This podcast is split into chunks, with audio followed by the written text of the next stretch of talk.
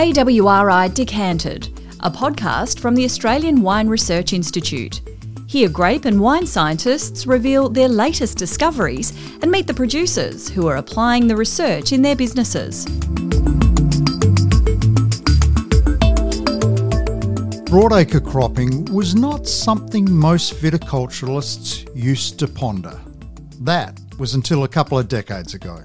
G'day, I'm Drew Radford, and it was the broadacre cultivation techniques that research agronomist Chris Penfold was developing that caught the eye of the wine sector. It led to the development of sustainable floor management systems for viticulture. To delve into what's involved, Chris joins us for this decanted podcast. Thanks for your time. Oh, it's good to be with you. Could I describe you as a flying agronomist?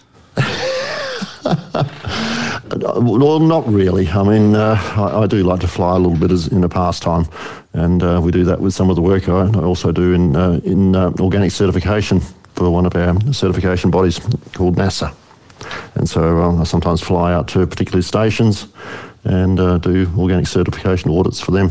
Chris, I understand that you haven't always spent your life between vines. You actually started in a different area of agriculture. So I was um, a late starter to, studies. So I started off as a broadacre agronomist, and my first dabble with research was looking at um, organic, biodynamic, integrated, and conventional broadacre farming systems. So we established a, a large trial at Roseworthy where we compared those four systems, and we were able to keep that trial going for, for eight years and uh, investigate the relative sustainability of each of those four systems, which was um, was pretty interesting. So you've actually moved from the agronomy side in terms of broadacre across now to viticulture. Yes, well, back in uh, in 2000, I was approached by the Organic Viticulturalists Association. They heard that I was been doing some work in the broadacre sector and thought that uh, might be useful if they could um, get me on side to do some work in looking at weed control for organic viticulture. After a couple of attempts, we were fortunate enough to gain funding to look at that, and so I started off in the viticultural field and I stayed doing that for about 20 odd years. That uh, initial work, I was looking at um, ways of, of weed control in the undervine region, and that's where we finished off 20 years later as well. Initially, though, I was looking at, uh, at mulches and that type of thing to gain weed control, rather than what we ended up doing was, which was uh, down the cover cropping line. Chris, what's the conventional approach to vineyard floor management, and what are the issues with this approach that you're solving with your research? Floor management in viticulture has evolved a long way over the years and uh, has changed, partly in uh, response to the, the, changes in irrigation practices that the, the growers have been able to take on as drip irrigation has become mainstream across pretty much all of our, our viticultural regions and grape growing sectors the management of the floor has certainly changed along with it. For a long time, though, there was a, a belief that the growers had to remove everything but the vines that was um, producing any sort of green matter and potentially transpiring moisture and removing that moisture from the vineyard. And so they were trying to conserve as much moisture as they could by either cultivation or herbicides as they came to the fore in latter years. And so there was a time when that was very uh, strongly practiced, and as a result of that, there was um, a lot of, I think, um, destruction of soil structure and the sort of thing which happened from both practices, from both cultivation, which often involved rotary hoes, which are one of the worst devices as far as soil structure goes, and also uh, probably an overuse of herbicides as well. So um, a lack of green growth, a lack of root matter, and uh, that soil structure is also diminished over time. So we end up with problems with compaction, with infiltration, with erosion, even in some situations. And so, you know, we've evolved again over time as we've learnt more about improving the practices and adopting some of the practices they were evolving as well in Broadacre, where they too were using a lot of cultivation in the, the early days for weed control. And then were able to move into direct drilling over time um, with their pastures and with their crops and trying to focus on the soil and improving its quality over time by maintaining all the residues that they were producing and uh, not disturbing the soil if they could avoid it. So um, we try to bring those sort of practices into the, the management of the, the vineyard floor as well. Chris, that's quite an evolution, isn't it, really? Because I, I, guess people have been accustomed to seeing well manicured vineyards with bare earth underneath the vines and freshly mown grass in the mid row spaces. You've been quoted as just like beards are now in fashion, so too is the slightly scruffy vineyard. Can you explain how the fashion is changing and how these cover crops work to actually suppress weeds? The thinking is now that. Um, let's try and make biology do the work for us rather than trying to impose other mechanisms such as mechanical intervention or herbicide chemistry to gain that weed control for us. Can we let other plants provide the benefits of soil improvement through with the legumes, nitrogen, for instance, or uh, from grasses, where you get uh, improved soil structure. And can we also produce cover crops which are lush enough and also uh, competitive enough to suppress the growth of plants, which we might call weeds in a vineyard, which we don't want to have there or have in, in lesser quantity.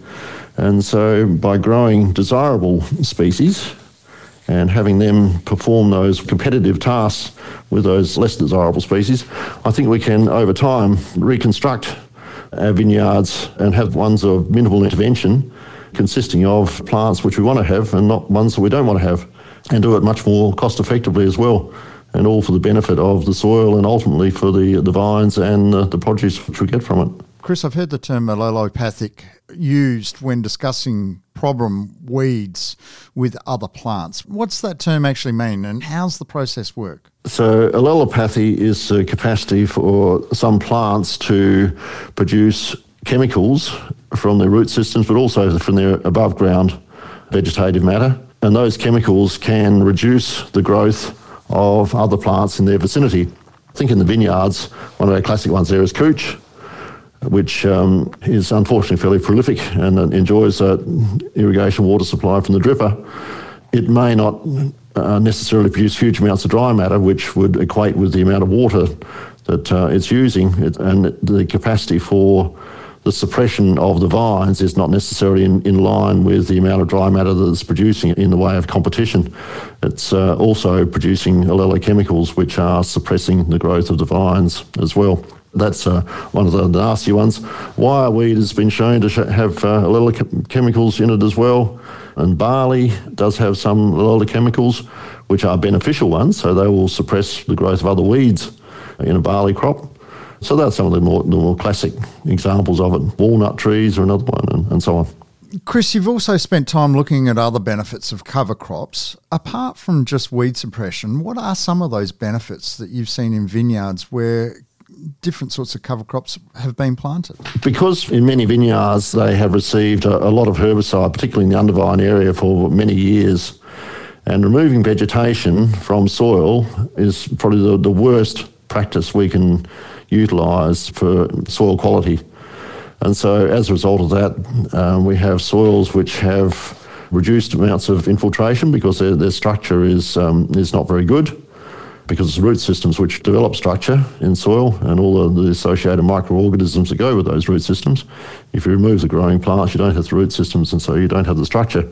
And so we end up with, with poor infiltration, for instance, or we have um, compaction in some areas in the, the undervine area, which has been a, a, result of soil chemistry associated with lots of irrigation water applied and very robust high soil strength um, soils in that, that undervine area, and so infiltration is again suppressed. And so we're trying to use plants to overcome those issues. And we've found that um, in most regions, the simplest plants to use, ones which are readily available from commercial seed suppliers, medics, clovers, and ryegrass, and annual species as well. We don't want perennials in the undervine area because we don't want to be upsetting the hydrological balance. We don't want to be pulling out water with these cover crops during the, the vine's growing season.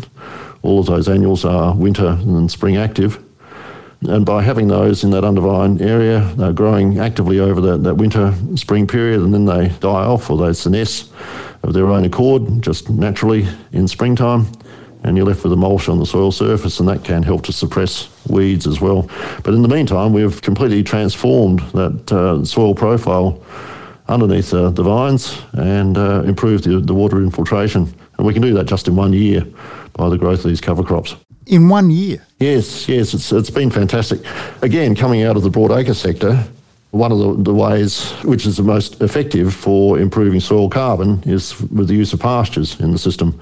And those pastures are just the same as what we're trying to grow in the, the vineyards, medics, clovers and ryegrass. And uh, the combination of both, uh, the medics support the, the ryegrass with the nitrogen input that they provide, and the ryegrass with its fantastic root system is providing wonderful benefits to the soil in improving soil structure by binding it together and, and holding those soil particles in their aggregates, which uh, does fantastic things for soil structure. And it's improving soil carbon at the same time. And we've uh, seen results of improved carbon by 30% in three years with these practices in these soils which have been fairly degraded. So that's a, a, fantastic result, and certainly not not one that you will commonly see, but uh, it's certainly been scientifically verified. Chris, they're fantastic results. You've mapped out there that there are a variety of cover crops. That then begs the question how does a vineyard manager go about selecting the right cover crop for their vineyard? And is it also easy to establish and maintain them once they're selected? We, we developed a tool called Cover Crop Finder some years ago, and it's, uh, it remains uh, fairly valid to this day. So having a look at the uh, the vineyard's rainfall, and uh, based on that, you can uh, select uh, suitable cover crops. One of the things which we did for uh, three years of trial work was having a look at uh, the role of native cover crops in vineyards. They certainly do have a place there. The ones that we became really keen on as a result of that work was was wallaby grass, which I think in most places has a fit within the, the mid row of the vineyards but it's um, it's pretty expensive to get established. Seed is quite expensive, and it's and getting going in the vineyards is a bit of a specialised exercise. But it can fit, and, and Mary Retallick has done some very good work and found that um, that it does also provide a great base of habitat for lots of beneficial insects as well. Another one which I, I really did like and suited to the inland warmer country is uh, prostrate salt bushes, and so Atriplex semibaccata and Enchylaena tomentosa, a prostrate form of, can both also fit very well in that mid-row uh, region where in the, the, right soil types can form a very uh, nice thick blanket which will suppress the more revolting weeds like caltrop and also provide excellent habitat for beneficial insects, while at the same time keeping that floor of the, the mid-row much cooler and potentially reducing uh, reflected heat back in the canopy in those, those hot, really hot days. So that's um, been two species which um, are also recommended, but not everywhere. You have to be fairly selective on when you where you, you are planting them, just so you don't get um, too much competition with the vines. Chris, I imagine you've had a very satisfying career. It sounds like you got involved with viticulture when it was really focused on controlling nature to getting an outcome, whereas now you're working with nature to getting an outcome. Yes, it has been been fantastic, Drew, where we've come from and I think where we've ended up in. I mean, I've retired from the, the university now after that 20 odd years with the, the viticulture work and 10 years in Broadacre beforehand. And there certainly has been tremendous transformations in that time in, in both sectors and it's certainly been wonderful to see. There's um, a lot of progress now that, to be made, though, in further adoption, I think, of a lot of these practices. We see the more progressive growers out there that are really, really excited by where they are going and and, um, and the potential for further achievement and a more hands-off approach to their production system, but at the same time improving the quality of their fruit and obviously the prices they receive as well in the process. And yeah, that, it's really wonderful to see the way that's uh, that's happened. I imagine you can see your work in action though as well. You'd actually be able to drive around and go, even if you didn't know the grower, you hadn't worked with. I imagine you must be able to go yeah, they're using different practices in that vineyard that are actually working with the land as opposed to trying to control the land. Or am I being too simplistic? oh no, we uh, we have problems keeping our eye on the road going through the the, the viticultural regions, and uh, we go when I see too much um, the way of herbicides still applied, and I think, oh, look at that, fantastic! They're taking on some of the work that we're suggesting or they've, they've heard about, and uh, that undervine there is looking nice and scruffy. It's a sign that they're letting some plants grow under there, and they'll be improving their soil, and, and uh, ultimately they'll be um, getting better fruit as a result of that. So long as they are desirable plants. And that's where we have to be cautious. We can easily come unstuck if we let the wrong plants grow there. And so we've got competition with the vines and we're going to be uh, going backwards rather than progressing forwards. Chris, you mentioned the cover crop tool. Where can producers, growers go if they want to find out more about cover cropping research and how to apply it in vineyards? If growers uh, go to the AWRI website, uh, there's a section there on vineyard management. They will find a whole heap of fact sheets which we've um, produced over the years on a, a fair range of, of, topics regarding floor management. And in there, there'll also be a link to that uh, cover crop finder tool as well and um, they can have a look there. It'll give them some ideas. We are trying to get the information out more so to some of the um, seed suppliers, agribusinesses, and that sort of thing these days as well. We'd like to think that they can also help out in uh, providing assistance in just uh, providing advice on what is uh, the preferred annual cover crops that are suitable for most of our vineyard areas. And as much of it comes down to you know whether you've got acid soil or alkaline soils and providing the best pasture species are going to work there, so long as they're annuals. Chris, I've been thinking one of the things is you need to be getting your message out there more. Maybe you need to start to become the flying viticulturalist, landing on a few driveways around the country to spread the message of what you're doing. Fascinating research. Thank you for taking the time and joining us for this AWRI Decanted podcast. Senior viticulturalist with AWRI, Chris Penfold. Thanks for your time today. Thanks very much, Drew. It's been a pleasure having a chat. The AWRI Decanted podcast is supported by Australia's grape growers and winemakers through their investment agency Wine Australia, with matching funds from the Australian Government.